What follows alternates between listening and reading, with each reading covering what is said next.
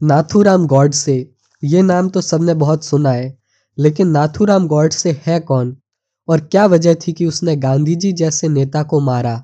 उसके रिलीजियस और political views क्या थे? क्या कभी गॉडसे को अपने किए का पछतावा हुआ था? आपके मन में भी ये सारे सवाल उठ रहे होंगे तो आइए हम बताते हैं कि इन सारे सवालों के जवाब आपको इस बुक में मिलेंगे। इस बुक में वो आप लास्ट स्टेटमेंट पढ़ेंगे जो कि गॉडसे ने अपने डेथ सेंटेंस से पहले दिया था, जो उन्हें 5 मई उन्नीस को पंजाब हाईकोर्ट में दिया था। 30 जनवरी 1948 में नाथुराम गॉडसे ने गांधी जी को गोली मारी थी और इसके अगले ही साल फरवरी में कोर्ट ट्रायल शुरू हो गया था। गॉडसे और उसके कैंप ने पंजाब हाईकोर्ट के सामने माफ़ी की अपील रखी थी, लेकिन अपील रिजेक्ट कर दी गई और कोर्ट ने उन्हें डेथ बाय हैंगिंग यानी फांसी की सज़ा सुनाई थी। और इस बुक में उसके कुछ आखिरी शब्दों को समेटा गया है। नाथुराम गॉडसे की पुस्तक है वाई आई किल्ड गांधी मैंने गांधी को क्यों मारा? जिसमें गॉड से लिखते हैं कि मैं एक रिलीजियस ब्राह्मण फैमिली में पैदा हुआ था। बचपन से मुझे हिंदू धर्म और सनातन धर्म के इतिहास और कल्चर की सीख मिली थी। लेकिन मैं खुद को एक फ्री थिंकर मानता था। हालाँकि हिंदुइज्म में मेरा गहरा यकीन था। बड़े होने पर मैंने आर एस एस ज्वाइन किया और एंटी कास्ट मूवमेंट में जुड़ गया था। मैं छुआछूत को ख़त्म करना चाहता था। मेरा मानना था कि हिंदुओं को उनके जन्म के आधार पर नहीं बांटना चाहिए। मेरा मानना था कि सारे हिंदू एकल हैं, इसलिए आपस में कोई भेदभाव नहीं होना चाहिए। सबको इक्वल राइट और अपॉर्चुनिटी मिलनी चाहिए। कोई जाति छोटी या बड़ी नहीं है।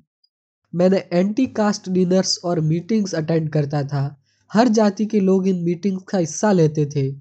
बंगी चमार, वैश्य, क्षत्रिय और ब्राह्मण कास्ट के लोग एक साथ मिलकर खाना खाते थे। मैंने एंशियंट एंड मॉडर्न इंडिया की हिस्ट्री पढ़ी थी। मैंने गोखले, तिलक, रावण चाणक्य विवेकानंद जैसे कई महान लोगों की किताबें भी पढ़ी थी। और मैंने अमेरिका, फ्रांस और इंग्लैंड का क्लासिक लिटरेचर की भी स्टडी की थी। मॉर्सिज्म सोशलिज्म में भी मेरा इंटरेस्ट रहा है। सबसे बढ़कर मुझे वीर सावरकर और गांधी जी की टेक्निक्स इंस्पायर करती थी। मुझे लगता है कि इन दोनों महान लोगों ने बीते तीस सालों में मुझे और मेरे जैसे करोड़ों भारतीयों को काफ़ी हद तक इन्फ्लुएंस किया है। इनके आइडियाज़ हमारे देश के करोड़ों लोगों के दिल और दिमाग की गहराइयों में बस चुके हैं। मैंने जो कुछ भी सीखा, उससे मुझे लगता है कि मुझे हिंदू धर्म और अपने हिंदू भाइयों और बहनों की सेवा करनी चाहिए। हम सब मिलकर 300 मिलियन हिंदू हैं। हम हिंद दुनिया की वन फिफ्थ आबादी में आते हैं और इसलिए मेरा मानना है कि सभी हिंद के लोगों की भलाई और हिफाजत के बारे में सोचना बहुत ज़रूरी है। मैं खुद अपना जीवन हिंदू संगठन आइडियोलॉजी को समर्पित कर दिया है। मेरा एक ही लक्ष्य वो है अपनी मदरलैंड, अपनी भारत माँ की आज़ादी को बचाए रखना और मुझे लगता है कि इंसानियत को बचाने का यही एक तरीका है। आगे वो बताते कि कांग्रेस पार्टी में 1920 में गांधी जी का दबदबा काफ़ी बढ़ गया था। जब लोकमान्य तिलक का देहांत हुआ उस वक्त कांग्रेस पार्टी और पूरे देश में गांधी जी का इन्फ्लुएंस था। उनकी पब्लिक एक्टिविटीज़ ने उन्हें ग्रेट लीडर के तौर पर इस्टेब्लिश कर दिया था।